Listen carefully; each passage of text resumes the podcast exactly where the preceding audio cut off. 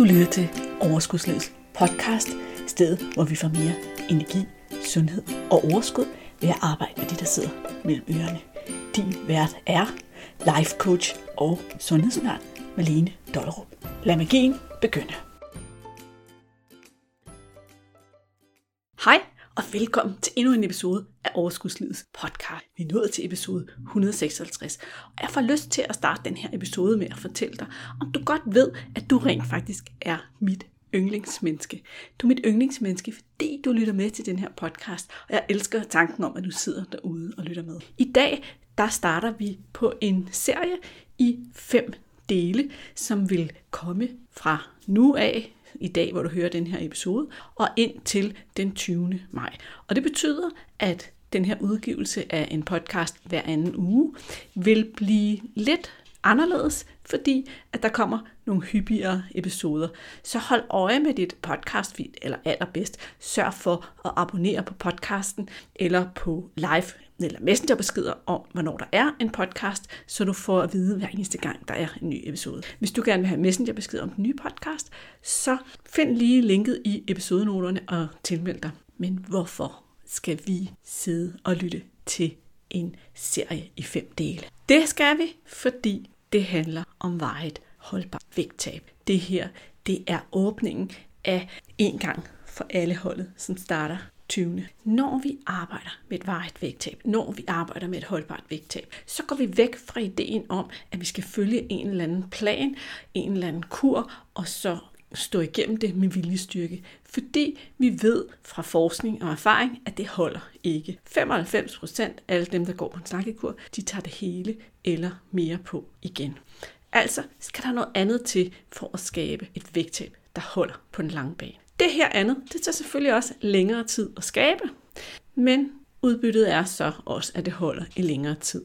Så på den måde er det en god investering.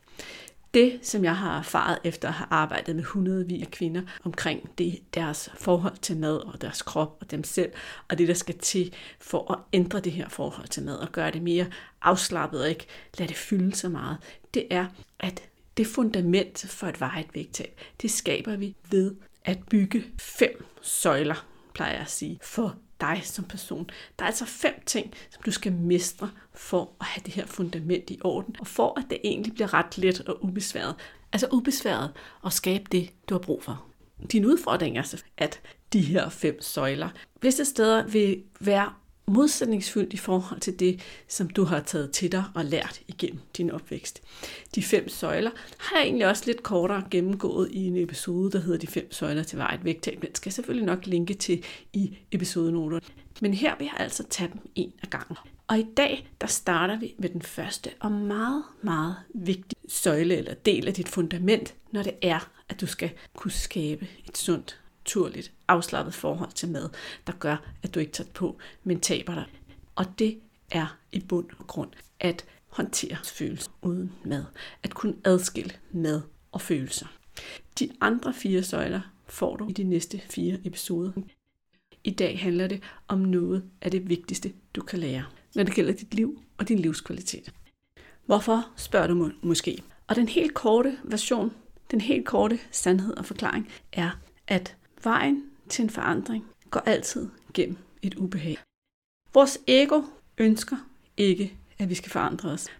Vores ego ønsker, at vi skal blive, hvor vi er. Vores ego ønsker ikke at indrømme, at der er noget, der ikke virker. Og vores primitive hjerne vil holde os, hvor vi er, fordi det føles sikkert og trygt. Det stammer helt tilbage fra urtiden, hvor det var sikkert og trygt at gøre, som du plejede, fordi hvis du vågede dig ud på en ny sti, så kunne du blive spist af en sabeltiger, eller hvis du vågede dig til at gøre noget andet, som ikke var kendt og trygt, så vidste du ikke, om du ville overleve. Så vores hjerne er altså programmeret til at holde os, hvor vi plejer at være. Og det betyder, at vejen til forandring altid går gennem ubehag. Det betyder også, at hvis vi ikke er villige til at mærke vores følelser, hvis vi ikke er villige til at møde følelser, men i stedet for har strategier for at undgå dem, så kan det være rigtig svært at skabe en forandring, når forandringen kræver, at vi går igennem et ubehag. Kan du se, hvordan det hænger sammen i alle situationer?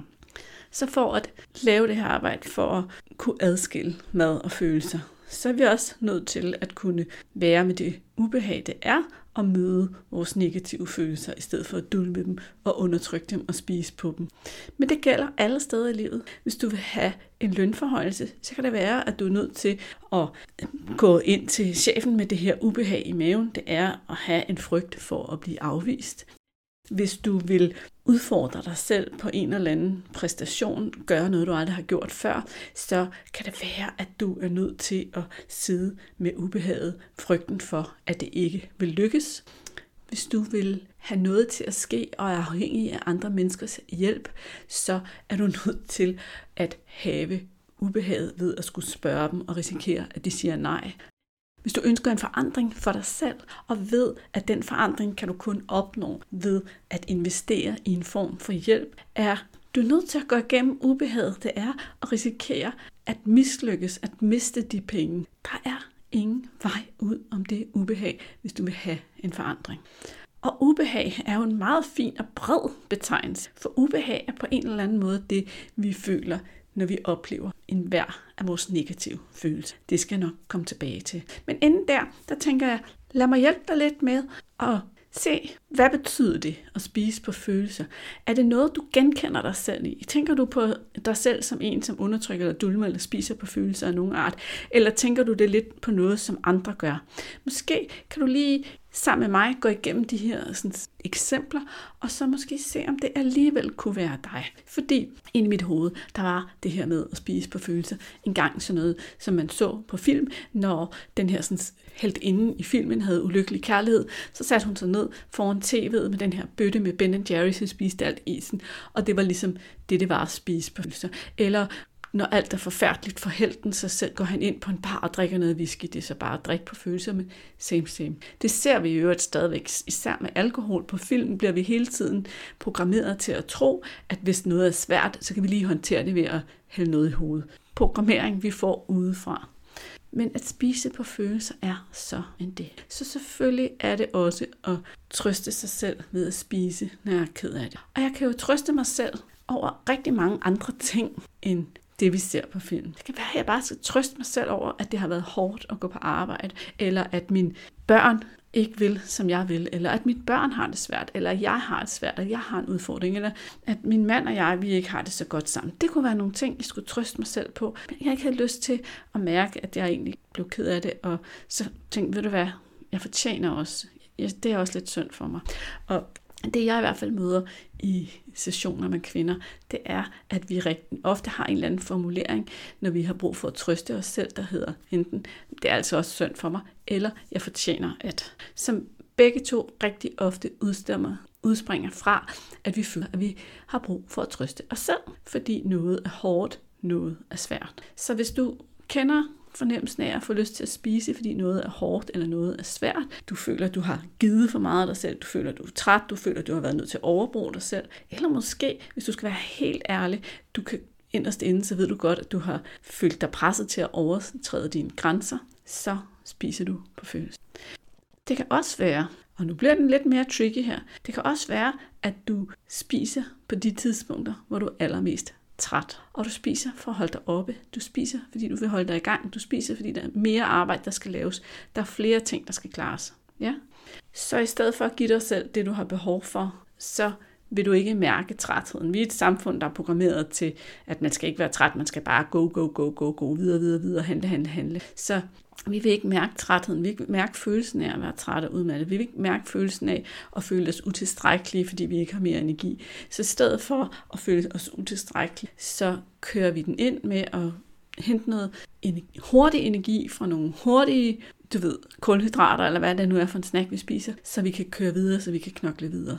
Det er også at spise på følelse. Det kan også være, at du har rigtig svært ved at sige nej tak, når det er, at andre byder, andre har gjort sig umage. Det er også dig og dine følelser, der styrer, hvad det er, du spiser her, i stedet for din, din behov og din fornuft og din krops fornemmelse. Sådan at du ofte spiser noget, selvom at du egentlig ikke har lyst til det, eller egentlig ikke bryder dig om det, eller egentlig meget hellere vil bruge de, den energi, den plads i maven på noget andet. Hvis du spiser på et tidspunkt, og egentlig har en intention om at tabe dig, men du føler dig sat i en situation af andre mennesker, hvor du føler dig presset til at spise, så spiser du også på følelser. Hvis du spiser, fordi du har en fornemmelse af, at noget skal udryddes, eller du har en fornemmelse af, at nu skal jeg have det udryddet, fordi ellers så går jeg og tænker på det hele tiden. Hvis du har sådan en, hvis der er noget sødt i huset, og det bare kværner rundt i dit hoved indtil det udryddet, så spiser du helt sikkert også på følelser. Så er der også følelser, der skal håndteres. Hvis du spiser for ikke at gå glip af noget, for ikke at blive snydt, for at få det hele med, så du, det er sådan en typisk situation, hvor vi overspiser på den måde, at vi egentlig ikke er sultne til det, men, men vi skal smage det hele, eller vi skal i hvert fald have jordbærkage, når alle de andre får jordbærkage, eller vi spiser alting på buffeten, eller vi spiser op ude på en restaurant, eller hvor vi nu er, for, for ikke at blive snydt for noget, så spiser vi på følelse. Hvis du kender til det her med at holde dig i skinnet, når du er sammen med andre mennesker, og så har du nogle ting, som du helst kun spiser, når du er alene, og ingen ser det, så spiser du på følelser. Hvis du synes, at nu skal vi rigtig hygge, hvis du oplever, at vi kan ikke rigtig hygge uden ligesom at forstærke følelsen med mad, eller vi kan ikke rigtig fejre det her, eller vi kan ikke rigtig værdsætte det her, det kan ikke rigtig blive en god oplevelse uden mad, så spiser du på følelser. Og lad mig give mig et par eksempler på det, fordi det har lige været påske, når den her podcast bliver udgivet for ganske få uger siden. Og rigtig mange vil jo i påsken spise alt muligt. Det kunne fx være påskeæg og påskemiddag og påskebryg og hvad vi nu ellers har af traditioner omkring påsken. Og det jeg siger til dig er ikke, at der ikke må være plads til traditioner. Det jeg siger til dig er, at vi har en følelse af, at det ikke er rigtigt påske, uden at jeg spiser det her og det her og det her og det her. Altså, at vi ligesom skal forstærke følelsen af, at nu hygger vi, eller nu holder vi fri, nu har vi det dejligt sammen. Vi hjælper mad, så spiser vi på følelsen. Det kan også være, at du bare siger, nu fortjener jeg altså virkelig at hygge mig lidt. Okay? Du skaber din følelse ved hjælp af mad. Det gør du ikke, for vores, tank, vores følelse skabes altid ved hjælp af vores tanker. Men vores tanker omkring maden skaber følelsen, og dermed har vi sat os selv i en situation, hvor vi har brug for mad for at skabe eller undgå en følelse. Hvis du ofte befinder dig i en situation, hvor det er sådan noget, noget helt bestemt, du har lyst til. Det skal være det der, og det her, det er ikke godt nok. En klassiker er den her sådan, idé om, at jamen, jeg kan bare spise noget frugt, og du ikke har lyst til frugten, det skal ligesom være chokoladen, eller det der brød med ost, eller det der et eller andet, der tilfredsstiller dig, så spiser du også på følelser. Hvis almindelig mad, almindelig sund, fornuftig mad, ikke kan tilfredsstille det behov, du har, så er det følelserne, der er på spil. Så spiser du følelser. Og her kommer en, som nogen måske ikke kan føle sig ramt af. Hvis du altid spiser op, hvis du ikke kan finde ud af at levne, så spiser du på følelser. Hvis du spiser, fordi du er bange for, hvad andre mennesker tænker om dig, hvis du ikke gør det, så spiser du på følelser. Hvis du spiser, når du er alene og føler dig ensom, så spiser du på følelser. Hvis du har svært ved at sidde i dit eget selskab uden at spise, hvis du ofte oplever at føle dig overmæt, når du har spist, så har du helt sikkert også spist på følelser. Det her, det var bare nogle eksempler på, hvordan det kan se ud at spise på følelser. Så hvis du har genkendt dig selv i bare en af de her eksempler, så er det her i hvert fald en ting, du skal have ryddet op. Så er det noget, du mangler at lære for at komme sikkert og roligt i mål med det her holdbar vægttab. Fordi indtil du har lært det her, så vil det igen og igen ødelægge processen for dig før eller siden.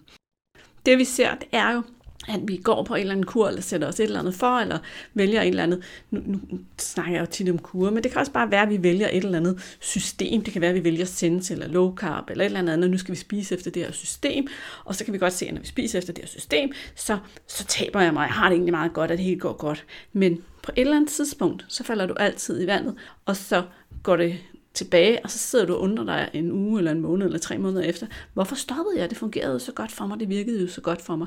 Det gjorde du, kan jeg godt fortælle dig, at den ene årsag, at du har ikke lært at adskille med og følelser. Og så længe du ikke har lært at adskille med og følelser, så vil du altid før eller siden vende tilbage til nogle af de ting, som gør, at du i første omgang tog vægten på tog Udvide dine fedtceller. For mig har en af de sværeste været, og en af de kampe, som jeg stadigvæk kan kæmpe med, det er den her tanke om at gå glip af noget. Jeg har sådan et selvbillede af mig selv, sådan en, der elsker god mad og sætter pris på god mad. Heldigvis har jeg også et selvbillede af mig selv, en, der elsker grøntsager og foretrækker grøntsager til alle måltider. Der er faktisk også en podcast episode om selvbilleder, som jeg vil opfordre dig til også at lytte til efter den her. Og den får du selvfølgelig også et link til i episoden Okay, nu ved du altså, om den her sådan, del af fundamentet er relevant for dig, om du har behov for at blive bedre til at styrke den søjle i fundamentet til vejet vægttab, som handler om at adskille mad og følelser, og som handler om at kunne håndtere følelser uden brug af mad og sukker og søde sager. Du ved også, hvad problemet er ved ikke at kunne adskille mad og følelser, nemlig at vi kommer til at spise for meget mad, vi kommer til at fylde i vores krop på tidspunkter, hvor kroppen ikke har andre steder at gøre af det end fedtcellerne, og at det igen og igen kan være det, som tipper balancen den forkerte vej, når det er, vi egentlig gerne vil tabe os. Og det kan være det, som gør det så utrolig svært og så kampagtigt at tabe sig. Det kan være derfor, at du bruger så meget tid, så meget energi, så mange tanker på at tabe dig. Næste episode kommer vi til at tale om tankerne, som også er en del af det her fundament. Men i dag vil jeg præsentere dig for processen omkring det her med at lære at håndtere følelserne. Det, som jeg altid lærer mine klienter, det er accepten af følelserne. Det er tolerancen. Det er det at anerkende følelsen, at opdage følelsen. Fordi det, der ofte sker, det er, at vi ikke engang opdager, at vi har følelsen, før vi reagerer. Så trin nummer et er i virkeligheden at opdage, at det er følelserne, der styrer, hvad det er, der sker for dig. Og det kan du blandt andet opdage ved at kigge på, hvad spiste jeg, som jeg egentlig ikke synes er en god idé at spise, som det egentlig ikke var en plan at spise. Hvad var det, der skete på det tidspunkt, hvor jeg puttede noget ind, som det ikke var meningen, jeg skulle putte ind. Så det er step nummer et, det er at finde ud af, hvornår spiser jeg noget, som bidrager til min vægtøgning, i stedet for bidrager til min krops velvære og min krops måske vægttab, hvis det er det, jeg ønsker mig. Step nummer to, det er at begynde at finde ud af, hvad skete der på det tidspunkt? Hvordan havde jeg det følelsesmæssigt? Hvad var det for nogle følelser, der var på spil? Ofte så har vi et par følelser, som er vores allerstørste trigger, som er dem, som vi igen og igen falder i med, som vi igen og igen spiser på. For mig har det her med at være bange for at gå glip af noget, det er en af dem, som jeg har taget nogle runder i managen med. Sådan hvis jeg er ude at spise på en restaurant, eller jeg er på en buffet, eller et eller andet, hvor det er virkelig lækkert, ui, så, så, så kan jeg godt skulle have noget, noget indre dialog med mig selv stadigvæk, for at få det til at fungere. Men hvad er det, der trigger? Rigtig mange har også noget, der ligger eftermiddag eller aften, hvor de skal finde ud af, hvad er det for nogle følelser, der er på spil her. Så step nummer to er altså at finde ud af, hvad det er for nogle følelser, der er på spil. Step nummer tre handler så også om at kunne møde de følelser, at kunne rumme dem, at kunne tillade dem at være der. En af de sessioner, vi altid holder en gang for alle, den handler om følelsen trang, som er en følelse, som ofte opstår som på grundlag af en anden følelse. Vi føler noget, vi får en trang. Eller vi har programmeret os til altid at spise på det tidspunkt, så vi har en trang. Men hvis vi vil afprogrammere en trang, så er vi også nødt til at lade trangen være der, uden at reagere på. Hvis vi vil have følelser til bare at være følelser og blive overstået, så er der kun én vej, og det er igennem. Og det er lidt tilbage til det der ubehag, jeg talte om i starten. Hvis vi er villige til nogle gange at føle en lille smule ubehag ved bare at acceptere og rumme, at lige nu har jeg den her følelse, så får vi pludselig nogle superkræfter, der gør, at følelserne ikke skal styre, om vi spiser eller ej. Det er der selvfølgelig også en proces til at lære sine følelser at kende, fordi vores følelser kommer til udtryk ind i vores krop som fysiske vibrationer. Og for mange mennesker er det faktisk utrolig beroligende at tænke på, alt hvad det her er. Det er en fysisk vibration ind i min krop. Jeg er hverken ved at klemme fingrene i bildøren, eller brænde den på kogepladen, eller noget som helst andet. Det er bare en fysisk vibration. Jeg har klaret ting, der har meget mere smerte end den her vibration i min krop. Så det er altså det næste step til at blive bedre til at håndtere følelser. En af de ting, vi snakkede om i en af de en gang for alle sessioner, jeg lige har holdt her for ganske nylig, det var også følelser. Og det jeg sagde til dem på det tidspunkt, det er, at man ved fra forskning, man ved, at når vi sætter lys, når vi dyrker de positive følelser, så vokser de. Og når vi tillader de negative at være der, så skrumper de. Meget, meget fascinerende at tænke på. Så hvis jeg tillader ked af frustrationen, restløs, irritationen eller hvilken som helst følelse at være hos, uden domme, så skrumper den. Fordi den bliver mærket, fordi den bliver hørt, fordi den bliver anerkendt for det, den er. Desværre, det aller, aller, aller sværeste, det der kræver rigtig meget øvelse, det der kræver rigtig meget hjælp her, det er selvfølgelig at tillade det at være der. Fordi vi har et helt liv af mønstre, som har lært os, at den ikke må være der. Så når vi begynder at arbejde med at tillade følelsen at være der, så er det nyt, så er det utrygt, så er det ubehageligt. Ikke bare ubehageligt, fordi følelsen har en eller anden vibration i vores krop, men også fordi det er ukendt. Og, og, og her er det altså rigtig godt at blive holdt lidt i hånden og kunne øve sig lidt i tryghed og kunne give sig selv anerkendelse for måske bare at tillade den at være der i 5 sekunder eller 10 sekunder til at starte med. Vi laver nogle øvelser i en gang for alle, hvor vi øver os i at mærke forskellen på positive følelser og negative følelser inde i vores krop, sådan at vi begynder at anerkende, at det bare er vibrationer i vores krop. Det hænger selvfølgelig også sammen med forståelsen af, at alle følelser, vi overhovedet har, skabes af vores tanker. Og det betyder selvfølgelig også, at det giver mening også at arbejde med vores tanker. Men vi kan ikke ændre tankerne, vi kan ikke ændre følelserne, før vi har anerkendt, at den følelse er hos os. Heller ikke alle følelser, vi har lyst til at ændre eller lave om. Men nogle gange, når vi oplever, at vores følelser kommer fuldstændig ud af kontrol, så er det næsten altid et tegn på, at vi har undertrykt og undertrykt og undertrykt den her følelse, indtil den er vokset sig så stor, at den eksploderer. Hvis du oplever, at det pludselig kan du simpelthen blive så vred, så er det jo fordi, du ikke har tilladt vreden at være der på et sundt tidspunkt og givet den den plads, den havde brug for, da den var lille og forsigtig og havde et stille og roligt budskab til dig, der du kunne handle på. Hvis du oplever at være helt slået ud af frustration eller uretfærdighedsfølelse over et eller andet, så er det formentlig, fordi du ikke har givet det plads til at være der, dengang du mærker det første gang. Hvis du bliver utrolig ked af det, bliver helt overvældet af dine følelser, så er det igen, fordi du ikke har tilladt dig selv at være ked af det første gang. Altså, jo mere voldsom følelsen er, jo mere øh, sikkerhed er der for, at du formentlig har presset den, undertrykt den, ignoreret den i et godt stykke tid, fordi så bliver det voldsomt, og så kan det føles som om vi dryk, drukner, eller som om den overtager kontrollen, som om det sådan virkelig bliver ubehageligt. Dermed ikke sagt, at vi ikke nogle gange bliver virkelig, virkelig ked af det, for det er klart, at hvis der sker noget voldsomt i vores liv, hvis vi mister en eller et eller andet, så, så kommer den store følelse jo upfront, kan man sige. Men jeg oplever rigtig ofte, når jeg coacher, at vi sidder og snakker om noget, og så lige pludselig så er der en, der sådan bliver virkelig ked af det, er virkelig berørt, og så kan de godt sidde og sige, jeg ved slet ikke, hvor det kommer fra, jeg ved slet ikke, hvorfor jeg reagerer så meget på det. Men grunden til, at du reagerer så meget på det, det er, at du har lagt låg på, og lagt låg på, og lagt låg på. Og nu har vi lige skubbet låget af, og så kan det ikke længere blive holdt nede. Så kommer det endelig op, og det kommer ud, og det kommer videre, og så skal du ikke gå med alt det her inde i dig. En anden god grund til at kunne rumme de negative. Og det, det er hele spektret, jeg snakker om. Det er lige fra den der lille bitte irritation, eller frustration, eller sådan restløshed, til den helt store sorg og det hele. Vi skal kunne rumme hele spektret. Men en anden god grund er, at hvis vi altid, altid, altid ligger låg og forsøger at undgå at mærke alle de negative, hvor god tror du så, vi er til at mærke de positive? Hvor meget tror du så, de er? Fordi vi kan ikke kun udelukke den ene, og så få fuld gevinst af den anden. Det er det, vi prøver. Vi prøver at for alt det dårlige til at gå væk, så vi kun kan mærke det gode. Problemet er, at det er ikke det, der sker. Tværtimod, så får det dårlige lov at fylde mere, fordi det bare ligger og maser og maser og maser, og det giver ikke rigtig plads til det gode, fordi hvis vi ikke tør mærke det dårlige, så kan vi ikke mærke det gode. Livet er 50% positiv og 50% negativ. Måske så du tænker, ah, ah, det kan ikke være rigtigt, og sådan vil jeg ikke have det og sådan noget. Men prøv at omfavne, omfavne den præmis et øjeblik. Prøv at forestille dig, hvad der egentlig kunne ske, hvis du accepterede, jamen der skal være lige så mange negative følelser i mit liv som positive. Og jeg er okay, fordi jeg ved, det er en del af livet.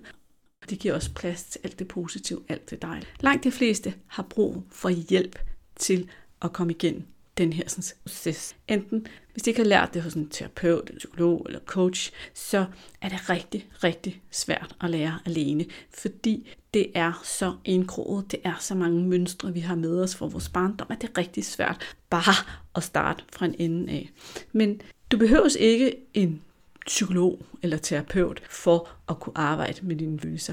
Det handler ikke om at sidde og grave i fortiden. Det handler om at kunne håndtere de følelser, der er hos dig nu og her og fremadrettet.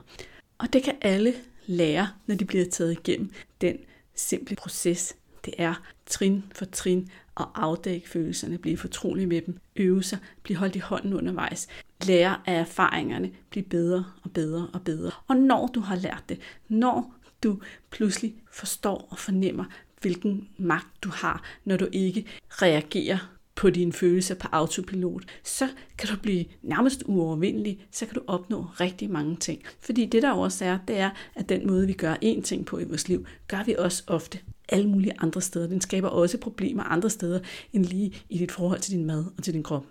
Derfor så vil jeg slå et varmt slag for, at du, hvis du genkender dig selv her, beslutter dig for at lære det her og opleve det her. Find ud af, hvor fuldstændig befriende det er at kunne håndtere sine følelser og kunne adskille mad og følelser på en måde, hvor der er plads til dig, hvor der er plads til, at du passer på din krop, hvor der er plads til, at du engang imellem spiser noget, bare fordi det er sjovt at spise det, bare fordi det er nydelsesfuldt at spise det, uden at være bekymret for, hvad det gør ved dit vægttab, uden at være bekymret for, hvad det gør ved din vægt, men du føler, der er balance. Noget af det, som rigtig mange af mine en gang for alle klienter, og i det hele taget alle mine klienter, de siger, det er, at der er en enorm befrielse ved den der fornemmelse af at tænke i balance og tænke i, der er både plads til, at jeg engang imellem skærer ud og spiser noget, jeg nyder, og så er der den der sådan ro og tryghed ved, at jeg ved, hvordan jeg skal forholde mig til maden i alle de andre situationer, uden at det sådan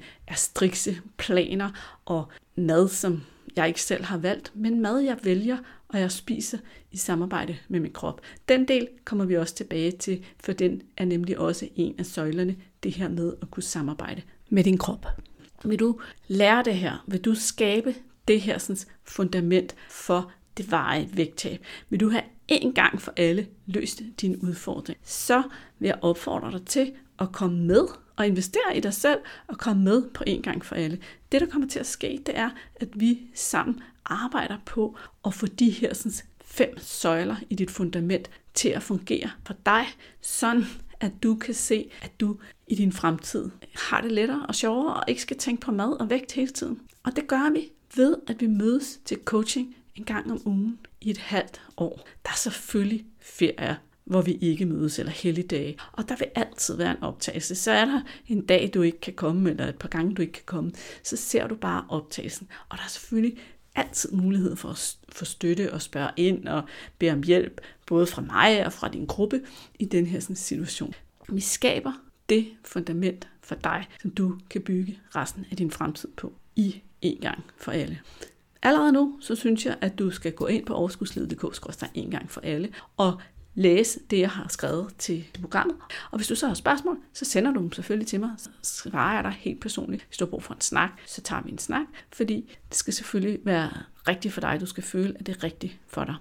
Udover det, så vil jeg opfordre dig til at sørge for også at høre de næste fire episoder, altså resten af det fundament, vi skal bygge. Og nu ved jeg godt, at jeg ikke kan høre dig, men jeg vil alligevel opfordre dig til at lige reflektere over, hvad har du taget med dig fra den her episode? Hvad har du lært om følelser, som du ikke vidste i forvejen? Og hvor kan du se, at det kunne gøre en forskel for dig, hvis du kunne håndtere dine følelser, hvis du kunne adskille mad og følelser. Som altid var det dejligt at hænge ud i dit øre, og vi er snart tilbage. Hej så længe. Hey, inden du løber, glem ikke at abonnere på podcasten, så du ikke går glip af en eneste episode. Og skulle du have fingre i den gratis videotræningsserie Vægtab med din hjerne, så smut ind på overskudslid.dk videoserie, så lander den første video i din indbakke i dag.